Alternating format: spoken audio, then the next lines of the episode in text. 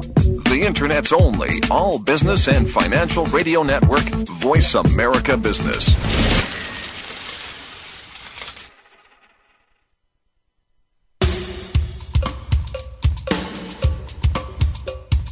Good morning, and thank you for joining host Cheryl Esposito for an intriguing hour of leading conversations. Each week, Cheryl brings together big thinkers to the Voice America Business Channel. Now, here's your host, Cheryl Esposito. Well, good morning, everyone, and welcome to Leading Conversations. This is Cheryl Esposito. Today we have with us a special guest, Benjamin Quinto. Benjamin is a youth advocate, a movement strategist, and an active artist, which I'm really curious about what an active artist is, but I know it's going to be really cool because Benjamin's doing it. And um, we have a show today about the voice of vision, the power of youth action. Welcome to the show, Benjamin. Thanks so much, Cheryl. It's great to be here with you. Oh, I'm so glad you could join us today. Um, now, did I hear right that you're in New York? I am. Ooh, in the city? And it's unusually warm here, actually.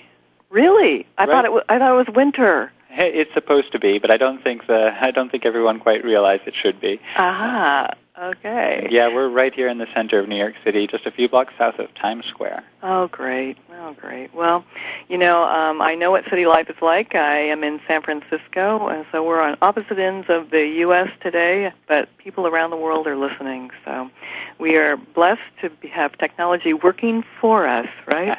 Fantastic. Yeah. So um, let's talk a bit about kind of how you got started in the work you're doing and share with our listeners a bit about your history. Now, you you started when you were about 18. You developed a real interest in the world at large, or maybe it was long before that. But at, about 18, you did something about it, and you authored a proposal for a UN Youth Assembly. And when I think about that, and I think about being 18 years old, and I think about how um, the UN may be a bit daunting, uh, I wonder um, what was your purpose in, in authoring something like that, and what prompted you to begin with to decide to just do it? Well, they, that wasn't the first step I took, just so you know. Ah, okay. I, I didn't just have an idea out of the blue going, hmm, let's give young people a voice in permanent forum at the United Nations. You didn't? no. Uh, I had a I had a much different goal. Really, it was much simpler too. All I wanted to do was entertain people. Really, my greatest pleasure in life was derived from bringing joy into the lives of others. And since I was young, since I was seven, eight, nine, uh, I was singing, I was performing, I was dancing, I was acting, and I was being the family and class clown. Uh, I really just loved entertaining people, and um, was actually pursuing a career in, in that by the time I was uh, 13 or 14. I had an agent and representation in New York, and was doing some off-off Broadway work and some commercials. I even did a spot on a soap opera. Uh, I really thought that I was going to be an actor, and that was my my purpose. And uh, what happened is that I started falling into this depression for a number of reasons. Um, I don't know if I need to go into all the specific reasons, but the interesting fact about me going into that depression was that I also noticed I wasn't the only one. In fact, a lot of my peers seemed to be kind of hopeless as well. And I really started to ask myself some questions about happiness. Why wasn't I happy? Why weren't my friends happy? What was going on in the world? Um, so there, there isn't a, still a, a direct line between that experience and actually writing this proposal that you brought up. Uh, I actually had to do some soul searching, and I started speaking with friends and saying, I don't know what I want to do. And one of my best friends, actually, her name is Leslie Tyler Smith, she said, you know, I'm going to this meeting at the United Nations. Uh, perhaps you want to come. And Mhm. I really hadn't heard of the United Nations. I mean, I had seen its name in the newspaper. I was about 17 at the time. And I thought, sure, why not? And uh, went along with her to a meeting of a non-governmental organization there. And suddenly was sitting in a room full of people whose lives were committed to changing the world. Here I was at 17, not knowing what to do with my life, thinking I had an idea with this whole entertaining people, and um, feeling unfulfilled at that point with that vision and sitting in this room with these people who were just completely committed to doing what they could to try and improve the world. And I thought immediately, okay, I- I'm in. I'm in. Sign me up. Can I have a job? That's fascinating, you know, and it speaks so much to um, how important it is to expose people in different stages of life to um, kind of a bigger perspective of what's happening in the world. Um, you know, I, I find it really interesting that you say, you know, you were so um, fascinated and you were really driven to entertain people. And my first kind of real smart aleck response in my brain was, "Oh yeah, well the UN, that's a good place to entertain people." you, know? like, you do have a big audience, yes. Yeah, and they're actually quite tired in their seats and often half oh. asleep. oh, I bet. I bet. Did you grow up in New York? Were you in New York? I didn't. Actually, I had a really blessed childhood in many ways. I was born in Florida, lived there for seven years, and then uh, moved with my family to France for a year and a half, uh-huh. and then ah. Spain for four and a half years. So oh. I spent about six years growing up on the Mediterranean, and we moved to New York when I was 13. Oh, so you already had um, a little bit of the you know traveling the world fever. You had a little bit of a taste of cultures different from the U.S. and a little bit of a life of um, you know just sharing a different way of being in the world. Absolutely. I was yeah. exposed to the world. I was exposed to different cultures. I was given a, a, a, tremendous appreciation, or developed a tremendous appreciation, rather, for these different cultures and lifestyles and parts of the, the planet and um, how amazing to be kind of almost fluent in four languages by the time you're nine or ten years old. Wow. Um, I consider myself beyond lucky. I really, I think I had an extraordinary opportunity, um, and it certainly played a big role, I think, in in my uh, emerging or developing worldview as a result. That makes a lot of sense. And then when you decided to um, take on the UN, we'll just call it that, take on the UN, um, at at the age of 17, you said, you know, sign me up. Um, what did you do first? Okay, well, well, here's what happened because I don't I don't consider it at all as me kind of taking the UN mm. on. Here's what happened when I was in the room. I saw that there were people out there trying to change the world, and I was becoming clear on the fact that the world needed to change. Mm-hmm. I was learning that there was all kinds of poverty, injustice, environmental degradation, wars, um, and my peers who I saw were um, extremely unhappy and, and, quite hopeless about their future. Mm-hmm. So I saw uh, that, that there was this institution committed to all of these really high principles and ideals, but not achieving them and I saw that these young people who supposedly were embodying these kinds of principles of hope and idealism and enthusiasm, energy, uh, but having no outlet in which to share them. So actually, rather than taking on the UN, I thought, wow, here is a perfect solution. The UN benefits from what young people have to offer, and the young people offer by actually having a, a, an avenue in which to become involved, feel more engaged, and feel more in control of their future. So I, I saw it as a definite win-win.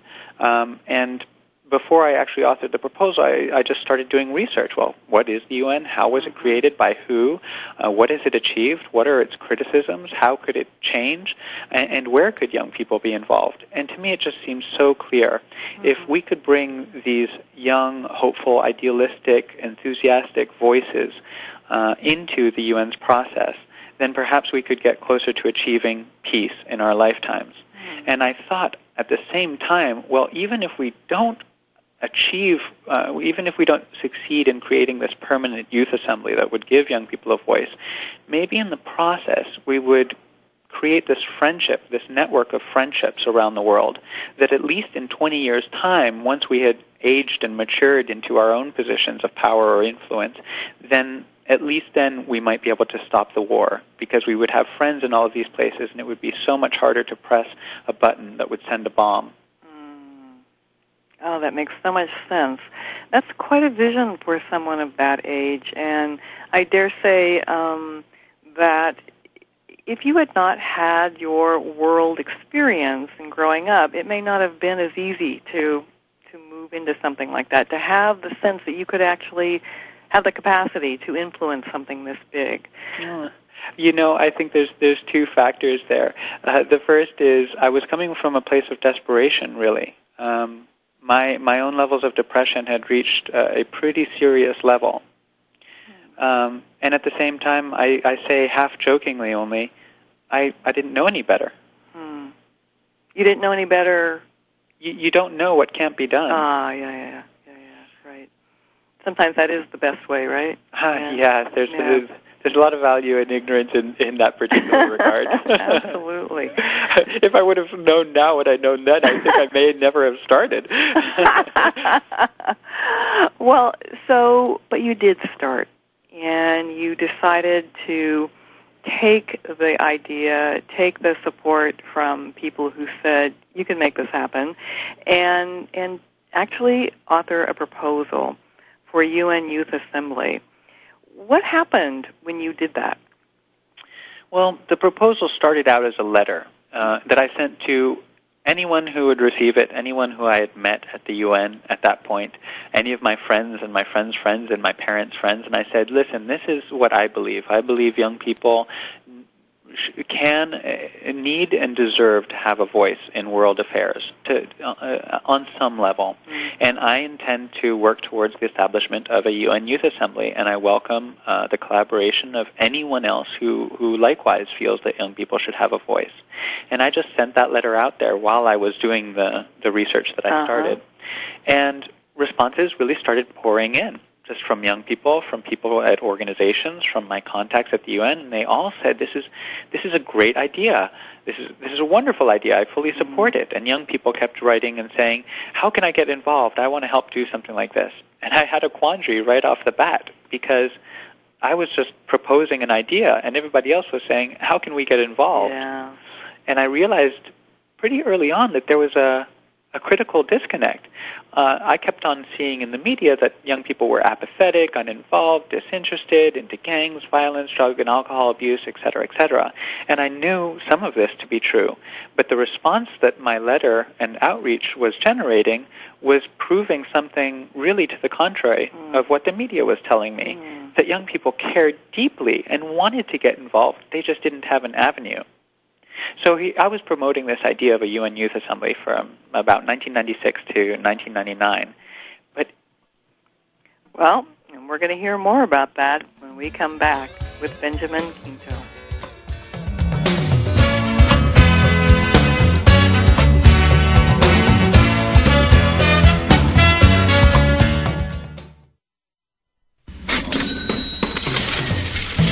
Talk about his money. Call us toll free 866 472 5790 and talk to the experts. We talk money all the time. Voice America Business. Leadership is not static, it evolves as you do. At Alexa Consulting, we work with CEOs, senior leaders, and leaders in transition who want to make a difference. Leaders who believe that good business is good for people, good for the world, and knows that conscious actions can have global impact. Are you ready to take your leadership to the next level? If you are, then visit our website at www.alexaconsulting.com. That's www.alexaconsulting.com. Alexa Consulting, developing leaders worldwide. More and more business people recognize the importance of spirituality in their work. How do busy professionals discover what rings true for them? Embracing the Journey with Karen Humphrey Salick explores what it means to be spiritually fulfilled in business and how to integrate spiritual direction into a career. Expert guests, authors, and inspiring speakers join Karen every week to discuss such issues as honesty, compassion, generosity, ethics, and integrity in the workplace. Take a positive step forward to greater life balance. Tune into Embracing the Journey with Karen Humphrey Salick, broadcasting every Friday at 9 a.m. Pacific Time on the Voice America Business Channel, the bottom line in business talk.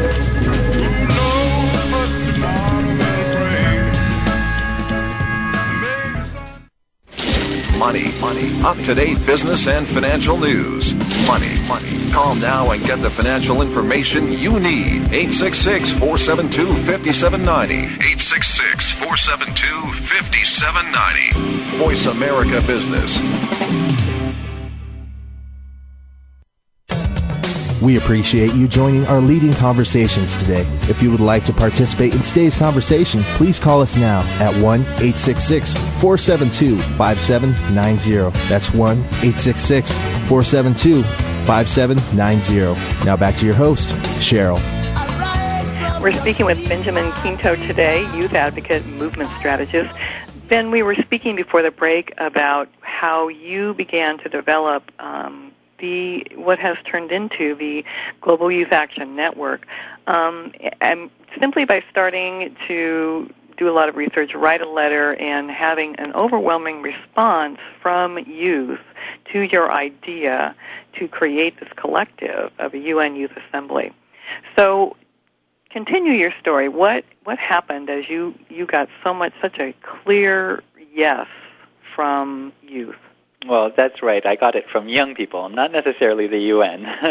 Mm. uh, but young people were all saying, absolutely, I, I want to get involved. How can I get involved? And that's where I began to realize one important piece is that I was from, I was suggesting or proposing this forum at the UN, which would give voice to young people, let's say two from every country. Um, but there wasn't uh, an avenue through which the broad or broader youth population could actually get involved in such a project. And I saw that as a huge opportunity lost, in fact. Um, and at the same time, while doing this outreach and promoting the idea, I discovered something that I didn't know at all, that there was this whole global youth movement out there already. There were millions of young people like me who cared, who were trying to make a difference in their community, who were doing all kinds of really extraordinary projects at the community, at the national, at the regional, even the international level, all around the world. And so those two factors really were key in what turned out to be a major turning point in the, the project. Um, we needed to address the fact that young people wanted to get involved and didn't have the avenue. And there were all of these young people already involved, active and involved in their communities, but nobody knew they were there, and their efforts were disconnected. So uh, after some some reflection, we'll put it that way. Uh, and we started working towards what was initially going to be the, the quote unquote launch event for the Youth Assembly. And we gathered young people from around the world and looked at these two things and said, okay, maybe we've got it wrong here. We don't need to create an assembly. We need to create a network. A network would give voice to much more than just these two or four hundred young people, perhaps then we could get millions or tens of millions of young people together and then try turning that amount of voices away from the doors of, of the policymakers. Mm-hmm. Now, this is in 1996, is that right? That's when it started. And in 1996, there was no MySpace, there was no Facebook, et cetera, et cetera. So this idea of a network this large was really in its infancy yeah, wh- where did this come from in you? That's a good question. you you were you were clairvoyant. you know? No, I, you know, like I said, I think it came uh, largely from a place of desperation. Mm. I just saw that the world was not, and forgive me for saying it, but what it should be. I don't pretend mm. that I that I know what how everything should be in the world, but somehow I knew that there shouldn't be 35 wars going on, certainly not 55 years after the United Nations was created, that there shouldn't be 30,000 children dying a day from preventable causes, that leading scientists of the world shouldn't be telling us that we're reaching a point of irreversibility. Um, really, there were all of these things that, all of this knowledge that I was coming across, which just reaffirmed this intuitive sense that things needed to change, and now, and this was this was 11 years ago we're talking about. Mm-hmm. I think the situation is honestly only more critical today. Yeah, yeah, it sure is. So fast forward a little bit. You you began hap- creating the network. Um, the network then tell us how it became the Global Youth Action Network. Sure. In uh, July 1999, we had what was going to be the launch event, and it was a conference. And there, we laid out a plan to create this network. And we said, okay, we're going to focus on increasing communication between uh, all of these various groups out there, so that in in speaking with each other, we would uh, uh, kind of help uh, share lessons and share resources and minimize competition and redundancy mm-hmm. because we realized that there was a lot of overlap out there. Mm-hmm. And in the process, we would try to foster collaboration among these groups and then give uh, a, a, voice to young people in policy-making processes like at the United Nations. But equally as important, we would try and get the stories that I was coming across that we all knew existed out there in the mainstream media so that we could begin to dispel this myth that exists and is perpetuated by the mainstream media about the role that young people are playing. I call it the chasm in between the perceived reality and the reality that is. Mm. The reality is that there is a global youth movement. There are tens of millions of young people all around the world who are doing everything they possibly can to try and create positive change. Mm-hmm. But how often do you see that in the media? Right, right. In fact, what you always see is a young person takes a gun to school and uh, shoots it up and becomes an instant superstar. Right. You have right. to ask yourself, I actually asked this to Clinton when I had the opportunity to meet him in the White House. Hmm. I said, what kind of message does this send to young people? Imagine giving that same recognition to young people who have done some extraordinary project that has improved the lives of tens of thousands of people. Mm-hmm. That is such an important question. So, why? What was the circumstance where you met President Clinton? It was actually around that same time in 1999. There was this rash of school shootings. I was involved at that point with a couple of other projects, including the, the National Youth Action Council, and we had been pestering uh, pestering the White House uh, to pay attention to young people's issues, especially leading up to the 2000 elections, talking about the importance of the youth vote and of youth civic engagement. Uh, and so, because of the school shootings and because of the upcoming elections, because of Clinton's, I think, last year in office or so, he brought uh, about 13 young people in to talk about youth violence, and that's where I. I like to say I grilled him. It wasn't exactly a grilling, but I was trying to put across a very simple message. Uh-huh. You know, what you appreciate appreciates, uh-huh. and what you focus on, if it's youth violence, is going to uh, is going to uh, react in, in the manner in which you recognize right. it. Right. And you know, I, what you're saying is so important because what um, what brought you to the White House was violence, which I, you know, I find a little um, kind of interesting in itself. Um, the fact that you were actually invited was about problem solving, and not simply about um, how can we make the world a better place. And you know, it, it's what we hear today with the presidential elections going on in the U.S., um, we continually hear that youth um, are lethargic, they don't care so much. Um, I think, though, this last week there was um, a cover on one of the major news magazines that had a photo of a group of youth and said, Why youth care again and why their vote counts. And you know, the the magazine went, the article went on to say that um, youth are finally stepping up because they're so unhappy with what is. Do you see it that way? Do you see that that's occurring? Absolutely. There was just a, a three or fourfold, there's statistics on this which I don't have off the top of my head, but a three or fourfold increase since 2000 in the voting numbers um, in the recent primaries. Now, that again, another statistic that most people don't know. There's right. still the perception, right? Well, you know, I, I think this is a much broader problem, which, you know, very simply also ties into the if it bleeds, it leads belief that uh, Mm-hmm. governs a lot of the media. The, the problem that young people face, and especially the problem that I'm referring to of the positive actions not being recognized, is that the media, the mainstream media, thinks that there isn't much demand for this, or knows that there's a greater demand for the stuff that's more controversial or violence-oriented. So that's really what ends up being on the news, and it's a, it's a great pity. It's a great pity when you know when we when we launched GYAN in 1999, right after that conference, I basically went after some funding, and we got two foundations, including Singer Jewel, to each. Uh, Singer Jewel's uh, Foundation Higher Ground for Humanity and the LifeBridge Foundation. They each gave us $25,000, and we opened up our headquarters in New York and decided that what we were going to do was be the clearinghouse, if you will, of today's global youth movement and play that, con- that, that, that central connection point and start to find where these stories were and really push them out in the media. Hmm. And we, we succeeded in doing that to some extent, but it's such an uphill battle to get the media to want to to recognize these stories, even inspiring as they are, because as soon as there's a school shooting, that dominates the news. Right, right, right, right. Well, and of course, we live in the world of terrorism is the topic of the moment, so we're it's all it's all about fear. Yeah. It's all about fear. Um, do you see that there is a way to influence this other than just continuing to put the message out there? I mean, is there a way to influence that shift in the hunger, the desire that this, for some reason, that our society has for the, um, if, as you called it, if it bleeds, it leads? If it bleeds, it leads. Right. Yeah, um, I, I think there's a couple a couple of interesting points tied to that.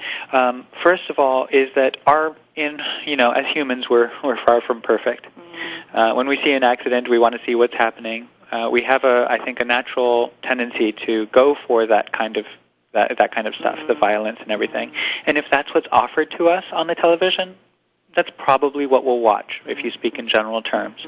But that's not to say that if you offer something compelling that isn't that, mm-hmm. that's more mm-hmm. inspiring, that's positive, that right. it won't generate the, right, uh, an right. amazing response. Mm-hmm. Well, yes, I, I, people say to me a lot that they, um, when they do watch television, they watch things like the Discovery Channel and the History Channel, and when people relate their experience of uh, watching television, they will relate a story about oh, I saw this amazing Discovery Channel program, right. or and so they are inspired, which I find fascinating. It's not as if people are not um, don't have capacity to comprehend. It's not as if they don't have capacity to be inspired or to be so intrigued with all of this, and yet you know all the craziness is is where um, we tend to focus. Right, and it, it trumps in terms of it's it's uh, it trumps all the other coverage in terms of the distribution it gets. But this is another reason. Early on in in the GYAN history, the Global Youth Action Network, we partnered with a group called Chat the Planet because they were working with media, mainstream media, to really put out an honest uh, and brutally honest, if you will, youth voice. And we recognized the importance of actually having partnerships with the media so that we had an avenue to get these voices out here, uh, out there into the public. So, talk about Chat the Planet. Sure. It's it was um, it was started by uh, a couple of women who were actually started one of the coolest nonprofits in NGOs working with young people, and then they moved into production. And Chat the Planet really was a, a property that um, actually is still a property that connects young people from different countries to talk about real issues affecting their lives. Mm-hmm. So, how often do you see young people um, expressing their honest opinion about today's hottest topics in the media. Not so often. How often do you see young people at the front lines of wars in which they had absolutely no role in starting? Yeah, All yeah. the time. So one of the, we started to work with them to find topics and find young people who could really speak well and provided an interesting argument on some of these topics. And while we were doing the initial production, the the war in Iraq was starting. Ah, well, I know there's more to that story. Yeah. We'll be right back.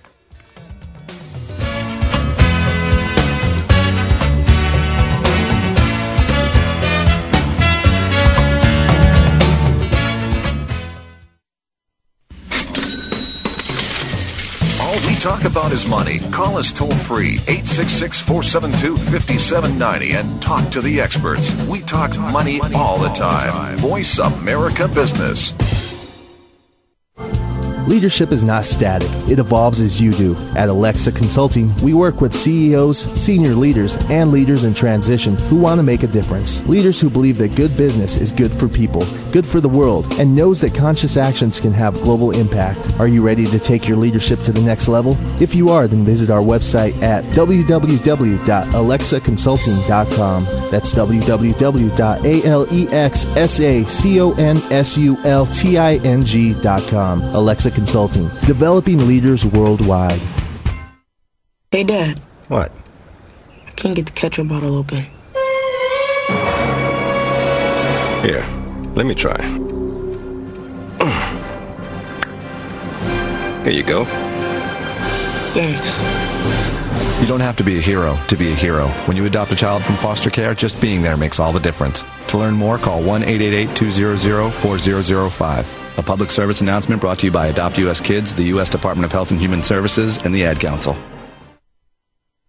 The economy and financial markets continue to expand in both their size and complexity, but being able to anticipate changes in the markets for housing, jobs, and financial assets remains a crucial ingredient to our financial well-being. On the economy and the markets, with economist, investment strategist, portfolio manager, and host Doug Cliggott utilizes his 25 years of experience with that of his highly informed guests to provide clear, reasoned explanations of current events. To navigate the markets that influence our lives every day of the week, tune into The Economy and the Markets with Doug Cliggott, broadcasting each Thursday at 1 p.m. Pacific, 4 p.m. Eastern on the Voice America Business Channel. The Economy and the Markets. Clear thoughts in a complex world. Stocks, bonds, 401ks, investments, refinancing. We can help you. Call now toll free 866 472 5790. 866 472 5790. Voice America Business. We appreciate you joining our leading conversations today. If you would like to participate in today's conversation, please call us now at 1 866 472 5790. That's 1 866 472 5790. Now back to your host, Cheryl. Our special guest today, Benjamin Quinto, youth advocate and movement strategist. Benjamin, you've been telling us some really amazing things. You before break, we were talking about Chat the Planet and how things got started, and uh, we left off with the war in Iraq just starting.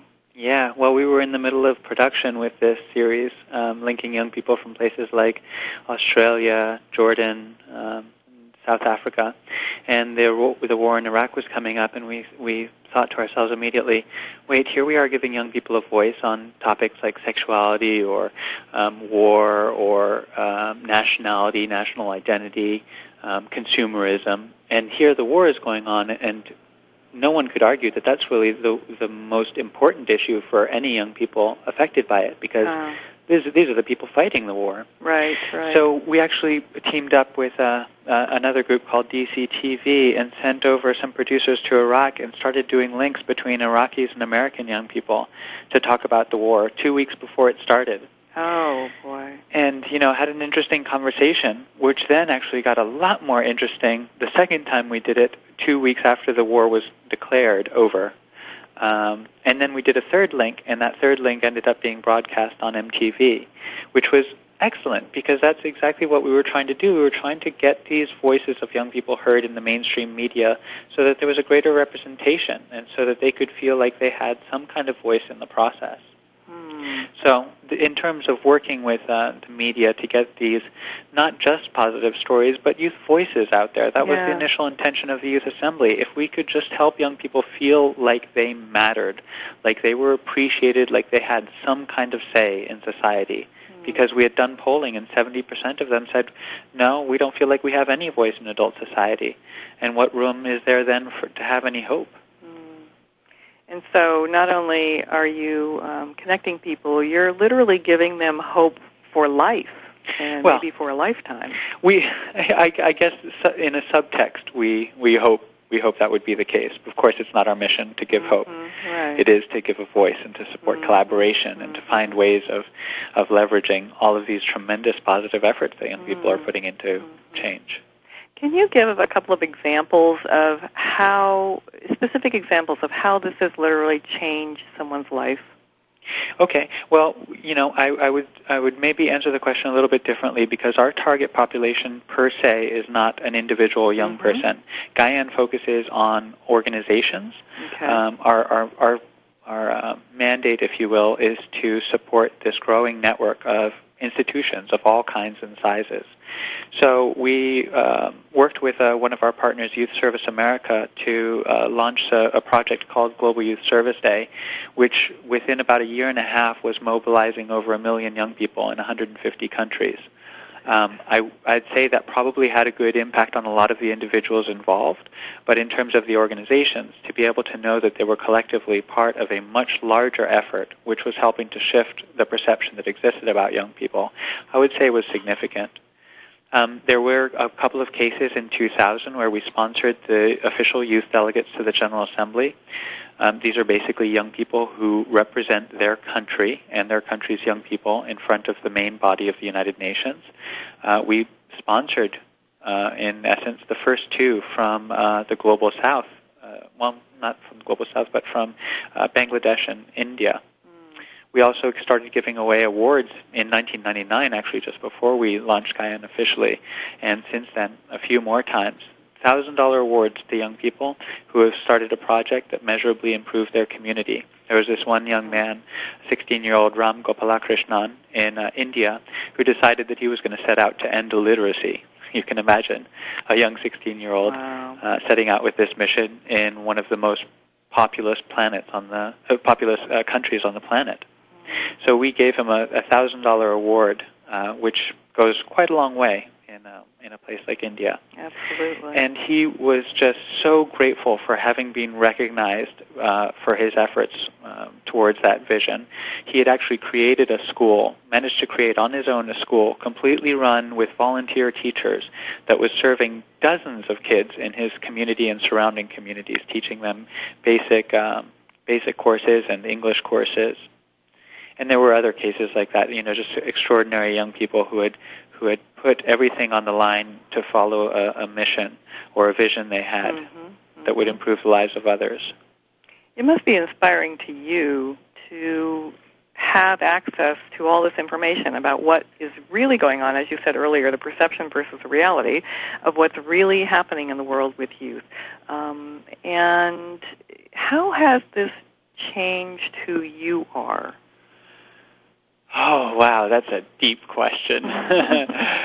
I it, following following my heart and doing this work has been probably the most rewarding experience in my life. It's also, I would have to admit, been part of the most challenging experience I've had. Mm-hmm. But the most amazing aspect to it has been that I have made friends with what I consider to be the coolest people on the face of the planet. These are people who have changed the world, who are changing the world, and who are committed to doing whatever they can to try and change the world. Um, I think I know some of the most inspiring young people on the planet, period. And that alone has given me so much hope, so much, and uh, so much uh, of a willingness to keep fighting despite the challenges. Um, and I just consider myself blessed to be in a community of people like this who have uh, who have set this vision for what the world could be and accept nothing other than steps towards it. So technology really has facilitated your connection to these people around the world.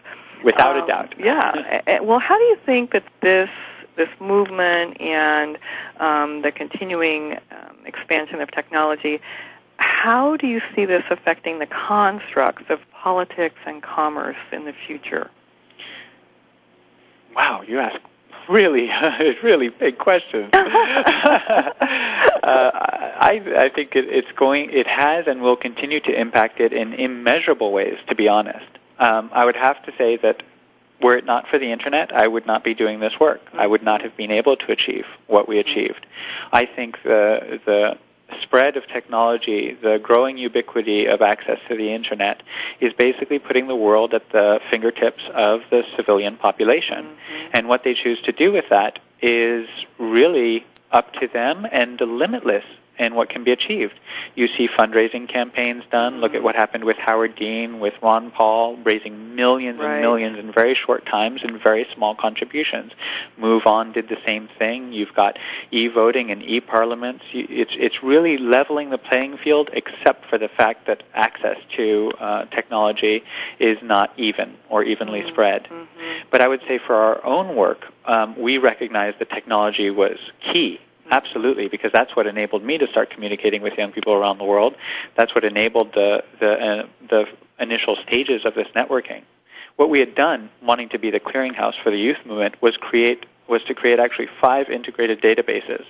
Um, we had people, organizations, events, publications, and services, and uh, we put this online in a website with our mission of you know uniting the youth movement for a better world, and immediately connected with this group in Canada called Taking It Global, who were started by which was started by two young technologists, maybe just about a year and a half younger than I was.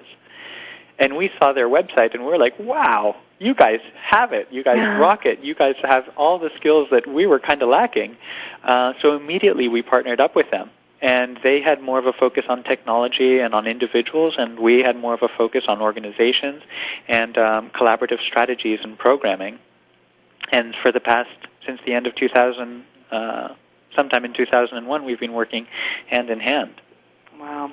And, and I, I just want to mention that Taking It Global, I noticed when I saw the name in print, taking, it looks like Taking IT Global, which is a little play on words there, I think. Yes, it very, is. Yeah, yeah, yeah. It's really, it's cool.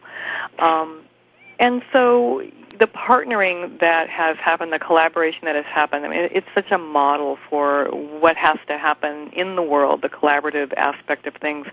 Um, do you do you think that um, GYAN is going to continue in the form that it's in, or what do you think is next for it? Well, collaboration is at the core of everything we do. It's why we created the Global Youth Action Network.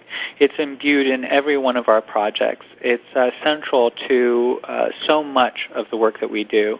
Um, I'd have to say that a really interesting part for me has been that even though we were here to facilitate collaboration to the broadest extent that we could, the more our organization grew and the more quote unquote successful that we grew, the less we were able to devote our our energy into the areas exploring those collaborations.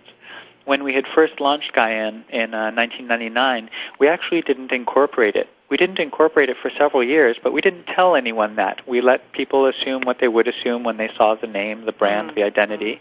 But we knew that we didn't want to overly define something that we wanted to be collectively owned by the movement. Oh, interesting. If we were really going to be about uniting the movement, the movement had to feel ownership. They had to feel like this was theirs. Mm-hmm. And if we were to have created a C3 with a very clearly defined mission, objectives, uh, bylaws, and everything, they would have said, well, wait, that's not ours, it's yours, mm-hmm. and stop pretending to be us. So we actually didn't become our own standalone organization until 2004. But very few people knew that. Um, and 2005, by the way, was our absolute biggest year. Um, by that point, we were connecting over 180 countries. We were mobilizing a million and a half people a year. We were giving away about fifty to 100 thousand dollars a year to young people. Mm. But for me, that was uh, the the the kind of beginning of a need to look at what we were doing and, and re-examine our priorities. Uh, the more successful that we grew, the more it took to maintain what it is we had ah, developed. Yeah. The less we were looking outside at what we could do to serve the movement, and the more we were looking at in, at our own stuff inside, going, how do we sustain this? How do we hire enough staff, pay them well enough, do all of these things? So I have a, I have an interesting kind of perspective on on the whole collaboration thing. I mm. still believe that it's key so, you know, just to kind of give you a sense of what happened between then and now, is we looked at our partnership with Taking It Global and saw a real opportunity. Why did we need to have two separate organizations doing a lot of work together, both youth-led? Um, there is a lot more that we could be doing. Well, I can't wait to hear what that is. we'll be right back.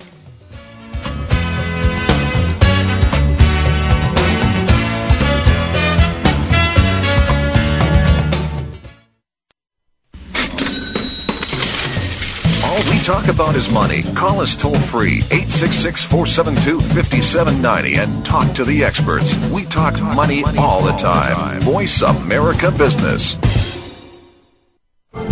Leadership is not static, it evolves as you do. At Alexa Consulting, we work with CEOs, senior leaders, and leaders in transition who want to make a difference. Leaders who believe that good business is good for people, good for the world, and knows that conscious actions can have global impact. Are you ready to take your leadership to the next level? If you are, then visit our website at www.alexaconsulting.com. That's www.alexaconsulting.com. Alexa Consulting, developing leaders worldwide.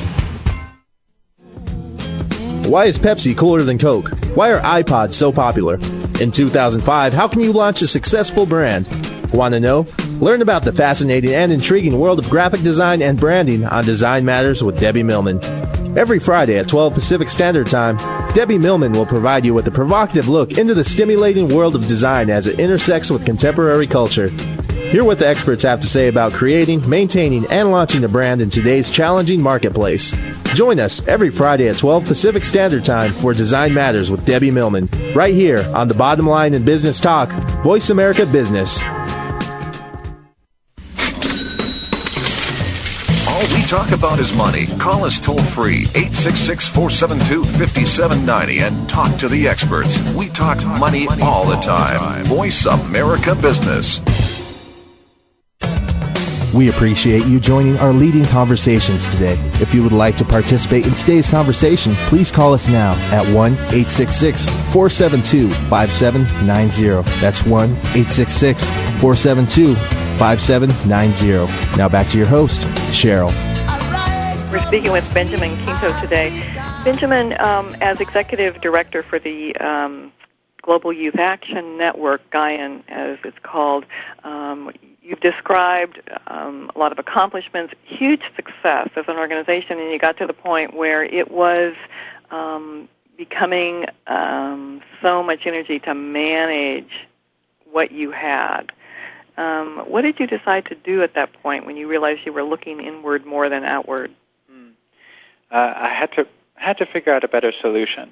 You know, as a youth-led organization, especially I would say as a youth-led organization, it is not easy to maintain a nonprofit. Mm-hmm. What it takes financially, human resource-wise, just everything. Um, you're basically running a company with no product that you're selling to sustain the operations other than what you're able to raise um, either through fundraising or through contractual services and other things.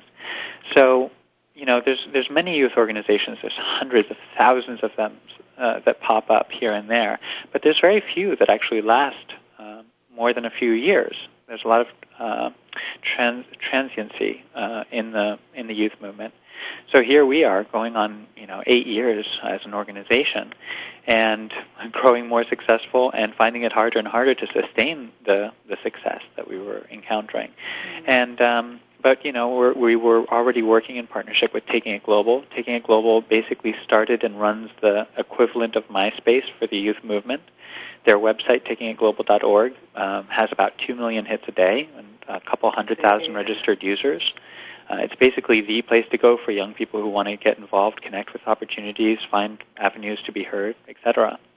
So they, you know, they were started about uh, around the same time as we were, and uh, you know, also have the same issues. What does it take to truly sustain a youth-led nonprofit, and how do you keep pursuing your mission um, when you have to sustain a growing operations? It just became obvious that we didn't necessarily need two separate organizations, given how close we were working together, uh-huh. and because so much of our our efforts are focused on collaboration. How could we take our own partnership to a new level?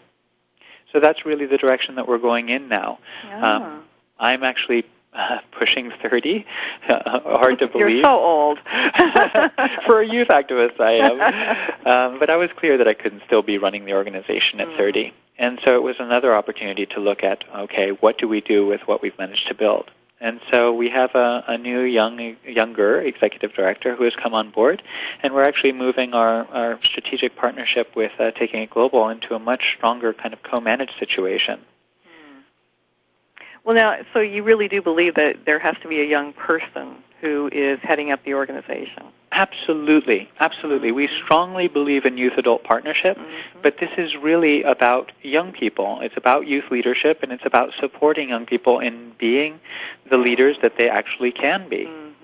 Mm-hmm. And I've always felt that it should remain youth led. That's not to say that young people, uh, that adults can't and shouldn't be involved, but the decision making, the leadership really needs to come from the young people themselves. Mm-hmm. So, what's next for you, Ben? Uh, good question. I'm still figuring that out, but I think more more than anything else, uh, some time for reflection is is key for mm. me.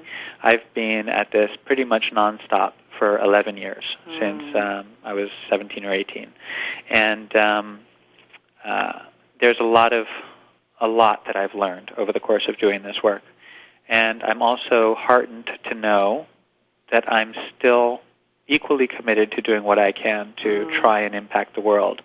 But there is a lot of applying of lessons that I need to take into account now. Um, where I put my energy based on what I've learned is something that I'm still gaining clarity on. But I do believe that young people are the key to social change. I believe they're the ones most able to mobilize um, at a level that is at critical mass uh, and able to raise and address the issues that really are um, facing us today and in the near future. But I still also believe that these problems, insurmountable as they seem, can only be achieved if we work together. Mm. I don't believe we need more organizations, more nonprofits, mm-hmm. as much as better ways of aligning mm-hmm. our efforts. And so that's really where I hope to put my effort, my, my own energies, into finding ways to leverage the, uh, the impact of the efforts that are already underway. And just quickly, um, we talked about active artists. What is that well, it's basically a, a mashup of the words activist and Mhm. artist. Mhm. Um, I, I've been an artist since uh, before I was an activist, but I felt like I gave a lot of that up in Mhm. order to pursue the activism. Mhm. Um, and art artistry makes activism so much more interesting too. So I'm hoping to just build in more of the things that I do, like photography and writing Mhm. and composing, if I can, to the activist work that I hopefully will continue doing for quite a while longer. Oh, That's brilliant. So, are you um, going to stay connected with GYAN at all? I am absolutely because I think that the knowledge transfer is is Mhm. crucial. Um, young people, I've always I said this right from the start. Actually, young people alone cannot change the world, and adults alone have proven that they can't.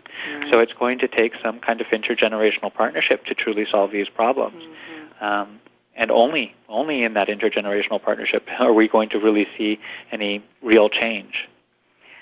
If people want to get connected to GYAN, let's remind them of how they can do that. Absolutely. The best uh, place to check out um, the Global Youth Action Network and find out who we are, what we do more specifically, etc., would be to go to youthlink.org.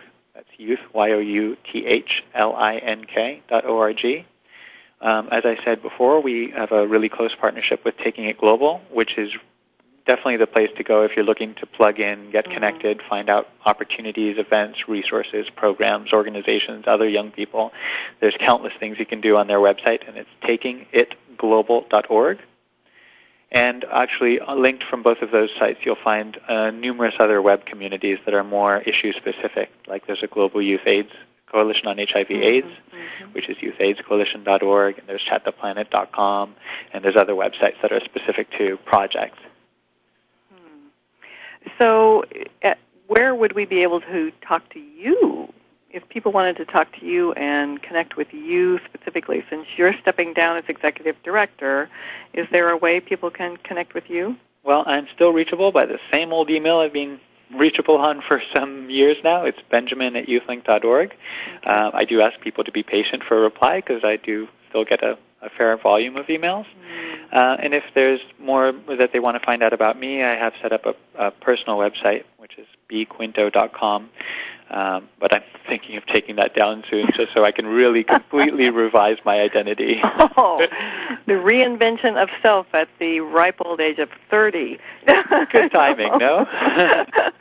fascinating, absolutely fascinating.